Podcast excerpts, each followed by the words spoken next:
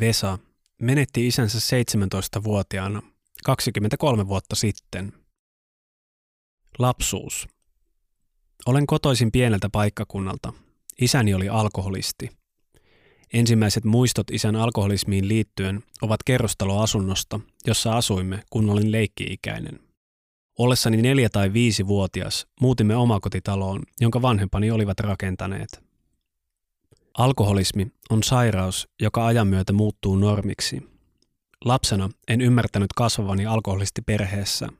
Tajusin vasta lähellä isän kuolemaa, että isä on alkoholisti. Olin tuolloin 17-vuotias. Olin oikeastaan siihen saakka ajatellut olevani normiperheen lapsi. Lapsena vaistosin, että kaikki ei ollut kunnossa. Oli tilanteita, joissa perheenpää ei pystynyt kantamaan vastuuta. Automatkoilla isä saattoi olla krapulassa tai humalassa ja neuvoa kuskina toimivaa äitiä. Koin paljon turvattomuuden tunteita. Vaistosin, etteivät kaikki langat olleet käsissä.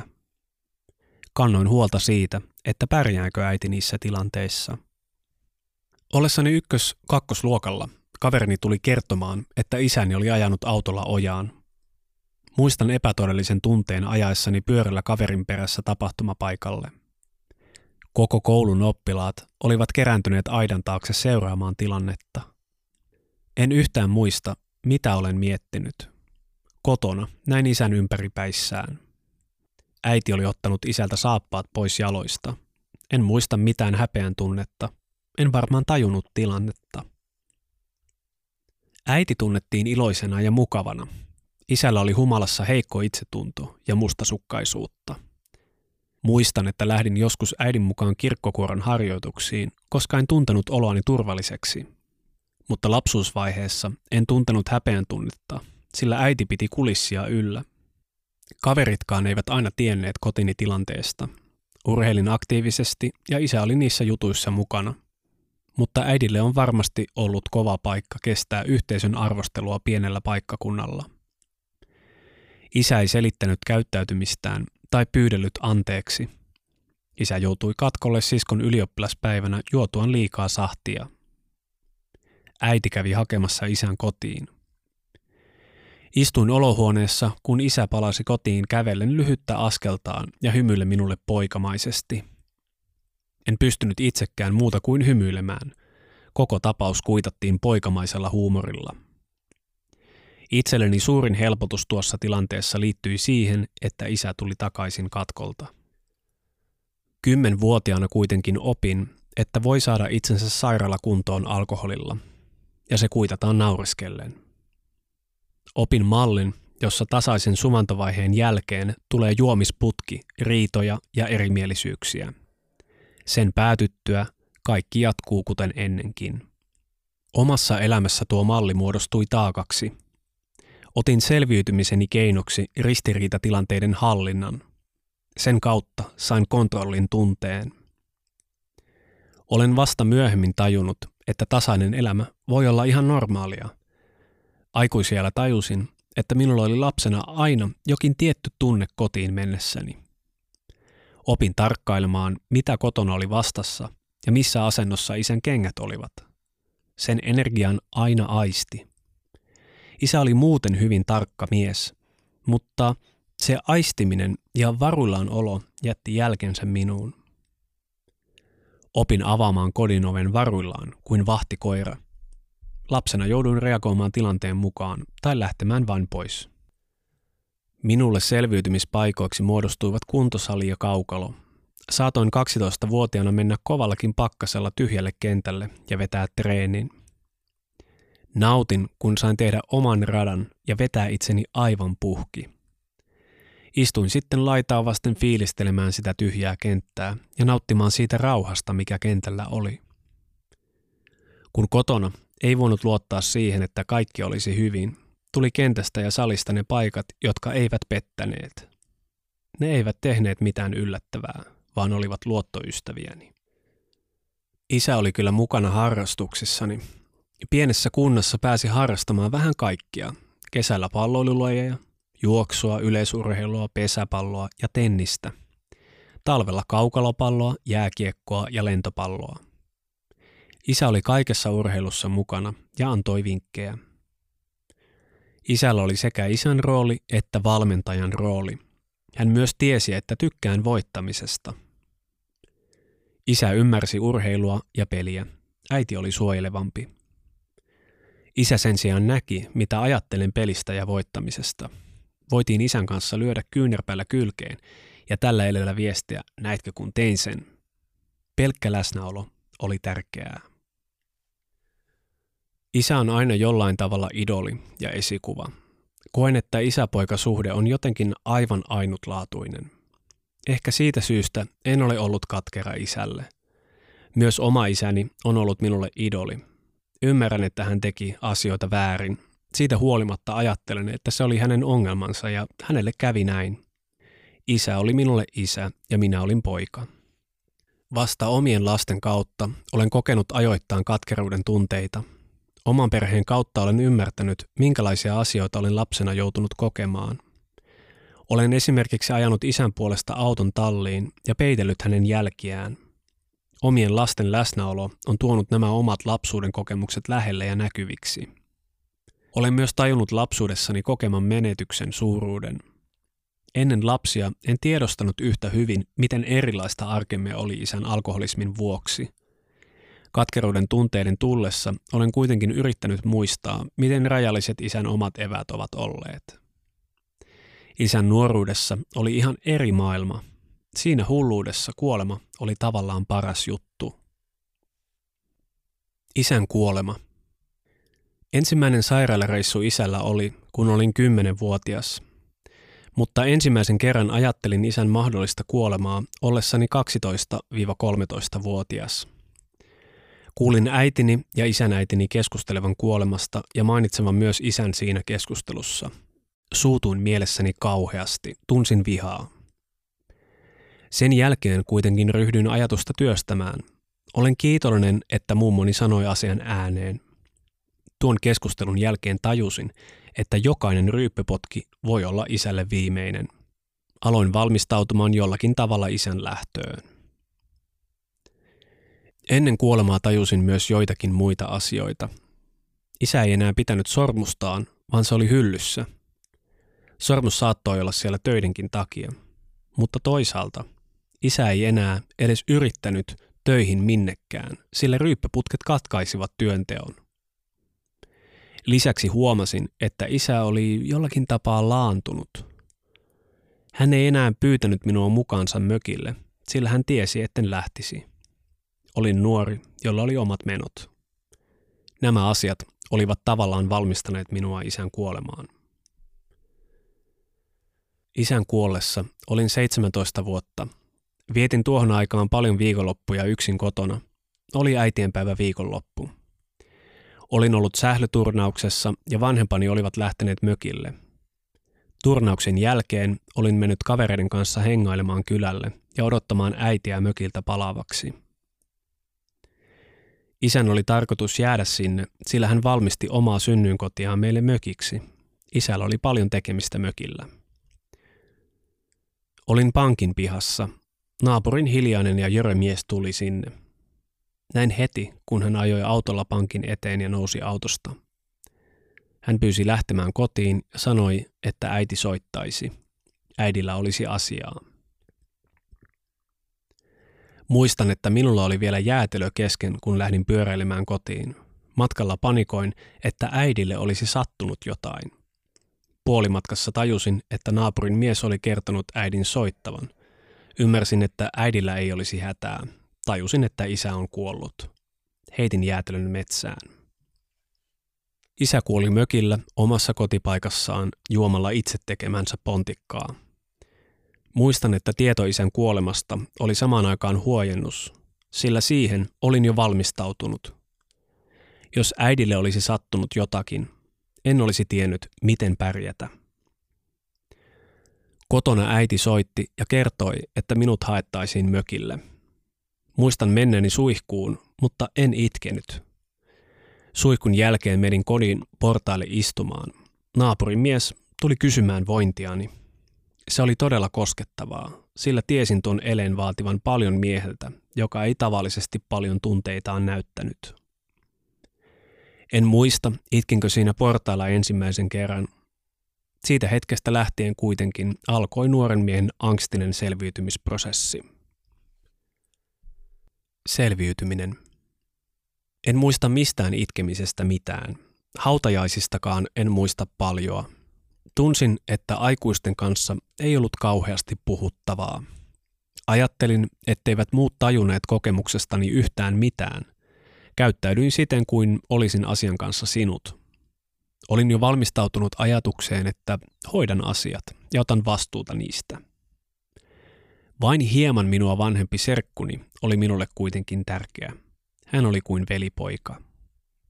Halusin olla hautajaisissa kantajana. Isän kuoleman jälkeen jouduin myös paljon taistelemaan erilaisten odotusten kanssa. Isä oli tehnyt kotona paljon erilaisia töitä ja yhtäkkiä vastuut jäivät minulle. Serkkuni piti hautajaisissa kuitenkin puheen, jossa hän muistutti minua siitä, ettei ole minun tehtäväni alkaa täyttämään suuria saappaita. Se helpotti todella paljon – Vähitellen ymmärsin, että ne saappaat eivät edes kuuluneet minulle. Minulla oli tavallisen nuoren kiinnostuksen kohteet, eikä minun tarvitsisi kantaa syyllisyyttä siitä, etten osallistunut aikuisten velvollisuuksiin. Serkun sanat muodostivat varmaan tärkeimmän yksittäisen tukea ja toivoa ylläpitävän lauseen. Kotona en jaksanut puhua isän kuolemasta. Ensimmäinen vuosi isän kuoleman jälkeen meni siten, että kävin pelaamassa ja harjoituksissa. Pelikaverit sanoivat osanottonsa, mutta itse palautin nopeasti rutiinit. Onneksi olin löytänyt kunnollisesta perheestä olevan tyttöystävän puoli vuotta ennen isän kuolemaa, sillä se rauhoitti vauhtiani kavereiden kanssa. Samana vuonna kannoin hautaan isän isäni ja äidin äitini. Vuoden aikana menetin monta läheistäni ja sain tunneelämässäni kohtalaisen kivetyksen. Isän kuoleman jälkeen meni vuosi, kunnes huomasin, että tunteet alkoivat kasaantua ja purkautua räjähdysmäisesti. Saatoin itkeä esimerkiksi elokuvaa katsottuani, eikä itkulle meinannut tulla loppua. Illanvietossa saatoin hermostua ja olla väkivaltainen. Aggressiivisten tekojen aikana tajusin toimivani järjettömästi ja aloin itkeä. Muutamalle kaverillekin tein tosi ilkeästi, mutta heiltä löytyykin hämmästyksekseni ymmärrystä. Sen seurauksena osasin yhdistää käyttäytymiseni isän kuolemaan. Muille se oli ilmeisempää. Oli helpottavaa, että käyttäytymistäni ymmärrettiin. Oli myös helpottavaa, että joku sanoi, että minun kuuluu olla oman ikäinen ja tehdä oman ikäisten juttuja, eikä yrittää korvata isän roolia perheessä – on hankalaa, mikäli lapsi tai nuori on jo jollain tavalla valmistautunut isän lähtöön ja rakentanut mielessään kuvaa vastuun kantamisesta. Silloin voi olla vaikea luopua siitä. Jonkun pitäisi kuitenkin kertoa lapselle ja nuorelle, että lapsen tehtävä ei ole korvata poismennyttä isää. Lapsen tulee saada olla lapsi. Elämän mittainen suru. Olen ollut kuin iilimato suhteissani mahdollisiin isähahmoihin ja persooniin. Mistään en kuitenkaan ole kokenut saaneeni sellaista isähahmon tukea, jota ehkä olisin kaivannut. Vain isähahmo olisi saanut aikaan kaipaamani luottamuksen tunnetta. Oma isäni oli ollut urheilujutuissa tiiviisti mukana, ja sitten ei ollutkaan enää ketään, kenelle kertoa niitä. Olen ollut pettynyt huomatessani, että joku henkilö ole halunnutkaan ottaa isähahmon roolia. Sellaisen rooliin asettuminen on saattanut pelottaa ihmisiä. Kaipuutani sen ymmärtäminen ei ole kuitenkaan poistanut. Sen vuoksi miesten olisi hyvä tietää, että jos kohtaa isänsä menettäneitä poikia ja on itse valmis astumaan isähahmon rooliin, se olisi arvokasta tukea. Tai vaihtoehtoisesti voisi miettiä, kuka muu voisi tällaisen roolin ottaa. Liikunnan opettaja oli minulle tärkeä hahmo. Minulla ei ollut häneen valmennussuhdetta, eikä hän kysynyt koskaan suoraan miten voin. Hän oli kuitenkin kannustava. Myös isän veli on urheilumiehiä. Hän on aina kannustanut minua urheilussa. Hänen elämästään olen myös löytänyt yhtymäkohtia omaani. Sedällä oli tapana soitella silloinkin, kun olin nuorena aikuisena kovin vauhdikkaassa elämän vaiheessa. Isän veljen soitot tuntuivat tärkeiltä. Hänen kanssaan tehtiin leikkimielinen sopimuskin, että jos tekee mieli hypätä järveen, pitää soittaa ensin ja kertoa, että on hyppäämässä. Vaikka se oli leikkiä, se oli kuitenkin totta. Välillä olisi tehnyt mieli soittaa kummisedälle ja kysyä, voisiko olla minun varaisäni, tai että voisinko kutsua häntä isäksi. Toivon, että jossain kohtaa joku olisi sanonut, että soita, jos tuntuu siltä. Tuossa tilanteessa nuori ihminen voi olla kuin pesusieni, joka imee vaikutteita joka puolelta, mistä vain voi löytää turvaa. Vaihe voi olla haitallinen, jos etsii turvaa vääränlaisista piireistä tai henkilöistä. Ajattelen, että isän menettämisen jälkeen on hyvä etsiä turvattomuuteen, siihen tyhjään aukkoon, joku korvaaja, joku varaisä. Etsinnän voi aloittaa ihan vaikka kysymällä enoa, setää tai pappaa. Tässä etsinnässä äiti voisi olla avuksi, mutta äidin ei välttämättä kannata tarjota isähahmoksi ketään omaa seuralaistaan. Itse sallin äidilleni miesystävän, mutta en pitänyt ajatuksesta, että hän tulisi isän makuhuoneeseen tai isän TV-tuoliin. Tämän myös ilmoitin äidilleni. Nyt on kulunut 23 vuotta isän kuolemasta. Se on 23 vuotta tyhjyyttä, jota ei pysty täyttämään millään. On vain selviydyttävä. Omasta lapsestakaan ei voi eikä saa hakea ongelman ratkaisijaa. Pojan täytyy saada olla pojan roolissa. Isän kaipuun aukkoa ei pysty täyttämään oikeastaan millään. Sopeutuminen. Isän poismenoon sopeutuessani olen huomannut itsessäni isän ominaisuuksia tai isän puolen suvun toimintamalleja. Isäni osasi luovia ihmisten parissa ja hän myös kasvatti selviytymään – Urheilumaailmassa se on antanut sitkeyttä. Nykyisessä työssäni valmentajana nuo ominaisuudet ovat auttaneet vaatimaan sopivasti myös muilta. Voi sanoa, että isän menetyksen myötä olen löytänyt omia vahvuuksiani. Isän kuolemaan sopeutuessani olen nähnyt kuolemasta seuranneita hyviä asioita. Isän eläessä olin mennyt ammattikouluun autonasentejalinjalle, koska isä oli sitä mieltä, että pitää olla ammatti. Isän kuolemasta kahden vuoden kuluttua lopetin ammattikoulun, sillä auton asentajalinja ei ollut oma juttuni. Saamillani eläkerahoilla ostin auton, jonka myin. Niillä rahoilla menin urheiluopiston kurssille. Uskalsin tehdä sellaisia omia ratkaisuja, jotka pienessä kunnassa eivät olleet itsestäänselvyyksiä. Tajusin, että voin tehdä mitä vain. Menin laskuvarjojääkäreihin ja sen jälkeen pelaamaan kaukalopalloa Poriin.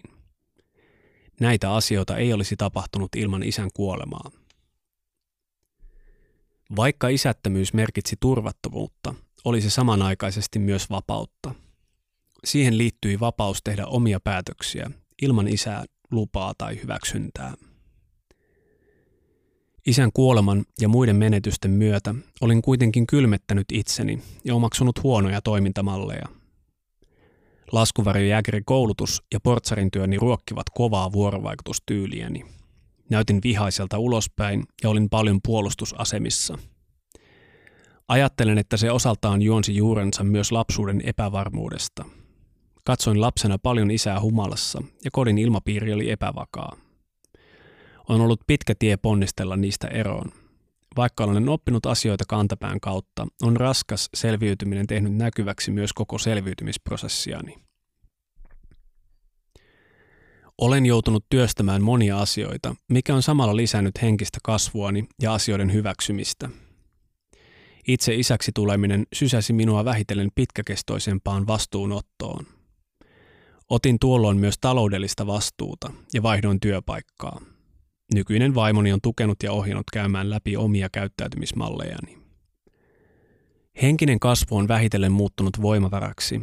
Olen kiitollinen selviytymisen tunteesta ja vastuuntunnosta. Koen olevani itse vastuussa tekemisistäni ja se on nykyään vahvuuteni. Olen myös halunnut sulkea pois suvun perintönä tullutta painolastia omilta lapsiltani. Huonot jutut saavat katketa tähän kohtaan. En myöskään halua olla ruikuttamassa, vaan haluan kääntää asiat positiivisiksi, ennemmin kuin katkeroitua ja etsiä sääliä muilta. Urjutumiseen ja katkeriin kokemuksiin kiinni jääminen on mielestäni kuin pohjaton kaivo. Sille ei tule loppua, jos sille tielle lähtee. Tuntuu oudolta, että ihmisen täytyy kokea kovia ennen kuin oppii pyyteettömästi arvostamaan voimassa olevaa elämää ja lapsiaan. Olisi kuitenkin hyvä oppia olemaan katkeroitumatta tai olemaan pelkäämättä. Olen hyväksynyt menetykseni ja haluan elää elämää täysillä ja terveellisesti. Olen joutunut jo lapsena luovimaan erilaisissa tilanteissa. Selviytymisen myöntä olen oppinut myös ottamaan vastuuta päätöksistäni ja menemään eteenpäin. Näistä asioista on ollut hyötyä yrittäjän työssäni. Aktiivinen selviytyminen on synnyttänyt ainutlaatuista lannistumattomuutta. Koen, että kukaan ei ole kokenut samaa kuin minä tunne, on minulle ainutlaatuinen rikkaus. Silloin kukaan ei voi myöskään olla yhtä vahva kuin minä. Koska käytettävissäni ei ole ollut kaikkia apuja, olen ymmärtänyt, että kaikki on kiinni itsestä. Usko itseesi on muodostunut eräänlaiseksi uskon lauseekseni. Uskon, että kokemukseni ovat auttaneet suhtautumaan asioihin asioina. Olen tiennyt, että minun on tehtävä kaikki asiat itselleni yksinkertaisiksi. Olen koko aikuisikäni ihmetellyt, miten sellaiset ihmiset pärjäävät, jotka eivät ole kokeneet suurta menetystä tai koettelemusta – Kannettuani vuoden sisällä kolme arkkua hautaan, olen kokenut, että mikään este ei oikeastaan tunnu miltään. Silmäni aukenivat näkemään, kuinka olemattomista asioista ihmiset tekevät ongelmia ja esteitä. Isän kuoleman läpikäyminen nostaa edelleen selviytymisen ja siihen liittyviä haavoittumattomuuden tunteita pintaan. Olen lopulta kiitollinen siitä, että kaikki meni niin kuin meni – Minusta ei olisi koskaan tullut näin vapaata ja vahvaa ilman isän kuolemaa. Muistot. Koen, että kaikista koettelemuksista huolimatta isä rakasti minua. Ehkä isoin rakkauden osoitus tapahtui tilanteessa, jossa olin korjaamassa mopoa. Isän tullessa paikalle neuvomaan tiuskaisin hänelle ilkeästi, minkä seurauksena isä lähti sanaa sanomatta pois. Hetken päästä hän palasikin rauhallisesti takaisin. Hän kertoi, miten hän oli itse 12-vuotiaana joutunut keräämään kiviä pellolta ja hänen oma isänsä oli pelkästään haukkunut ja sättinyt häntä. Samalla hän pyysi, etten enää tiuskisi, jos hän haluaisi tulla minua neuvomaan. Tämän sanottuaan isä lähti rauhallisesti pois. Tuossa tilanteessa olisin halunnut mennä halamaan isää, mutta en osannut, sillä meillä ei ollut tapana halata. En ikinä päässyt sanomaan isälle, että rakastan häntä, Isän 50-vuotisjuhlissa kuulin siskon sanovan sen isälle. Yritin samaa, mutta en osannut. Tajusin kuitenkin, että tuossa mopotilanteessa isä näytti välittämistään. Isä ei osannut halata, mutta näytti rakkauttaan muilla tavoin. Joskus urheilukilpailussa isä hieroi lämmittelyn jälkeen pohkeitani stadionin takana. Se oli isän tapa huolehtia minusta. Odotin pitkään jotain merkkiä isästä. Jotenkin tyydyin odottamaan, että joskus vielä tapaamme. Pari kertaa näin todentuntuista unta isästä, mutta unet eivät helpottaneet millään tavalla. Vasta 14 vuotta isän kuoleman jälkeen, yhden ison muuton aikana, ihmettelin erään linnun laskeutumista minusta noin metrin päähän. Lintu viihtyi siinä reilu minuutin, kun jutelen meikäläiselle ja katsoin silmiin aivan rauhallisena – sitä tunnetta on vaikea kuvailla sanoin. Jos kahdella sanalla selittäisin, ne sanat olisivat rauha ja helpotus. Tämä sama on toistunut minulle muutamia kertoja vuosien varrella, yleensä tärkeiden elämänmuutosten yhteydessä. Vaikka isä oli vähän jörö, olivat lintujen seuraaminen ja ruokinta hänelle aina tärkeitä. Tuo linnun kohtaaminen on ollut minulle helpottavaa. Se on tuonut tunteen ja merkin tuon puoleisesta – vaikken uskonnollinen olekaan. Olen saanut todella paljon voimia kunnolliseen elämään siitä, että tiedän isän näkevän. Tiedän hänen olevan onnellinen ja ylpeä minusta, vaikkei hän enää olekaan täällä. Hän kuitenkin näkee, että minä olen kunnollinen mies.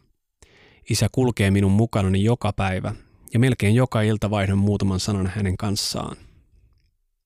Isän muistoa pidän yllä välitettäväksi myös omille lapsilleni. Kerron usein lapsille, mitä pappa olisi kussakin tilanteessa tehnyt tai sanonut. Kerron mitä ja miten pappa opetti asioita, sillä haluan lasteni ymmärtävän, minkälaisen kasvatuksen minä olen saanut. Pappa opetti asioita tarkasti, voin levittämistä, juuston höyläämistä, shampoon annostelua ja perunan kuorimista. Yleensä papan tapa tehdä asioita oli se ainoa oikea, eikä ollut muita vaihtoehtoja. Tätäkin muistelen lämmöllä. Nykyään saunassa löylyä heittäessä sanomme, kuten papalla oli tapana sanoa, rotat pois laivasta. Poikani on käyttänyt tätä sanontaa myös kavereiden kanssa meillä saunoessaan. Kerran kuulin, miten pojat nauroivat sitä tullessaan ulos saunasta. Tunsin ylpeyttä. Pappa on lähes päivittäin mukana. Odotan, että lasten kasvettua voin jutella tarinoita papasta. Siitä tulee aina todella helpottava olo. Puhun isästäni kunnioittavasti ja ylpeydellä. Huomaan poikani pitävän siitä. Nuorempi lapseni on vielä niin pieni, että hän ymmärtää papan olleen pipi ja menneen taivaaseen. Kerran ollessani työmatkalla vaimoni oli jutellut tyttäremme kanssa. Vaimoni kertoi, että pappa on kuollut ja mennyt taivaaseen. Hetken mietittyään tyttö oli kysynyt, että kuka isää sitten lohduttaa. Isän kotipaikkaan minulla ei ole oikein enää mitään tunnesidettä. Sinne on pitkä matka, eikä se ole veden äärellä. En ole kokenut siitä syyllisyyttä, vaikka se olikin isälle tärkeä paikka. Olen tehnyt isoja ja hyviä asioita muualla ja tiedän, että isä ymmärtäisi. Asun perheineni talossa, joka on meille tämänhetkinen unelma. Se on juuri sellainen, mistä isäkin olisi tykännyt. Siellä ponnahtaa muistoja omasta lapsuuden kodistani, sillä talon piha ja väri ovat hyvin samoja kuin talossamme oli. Muistojeni kautta pystyn näkemään meidän tulevaisuutemme mahdollisuutena.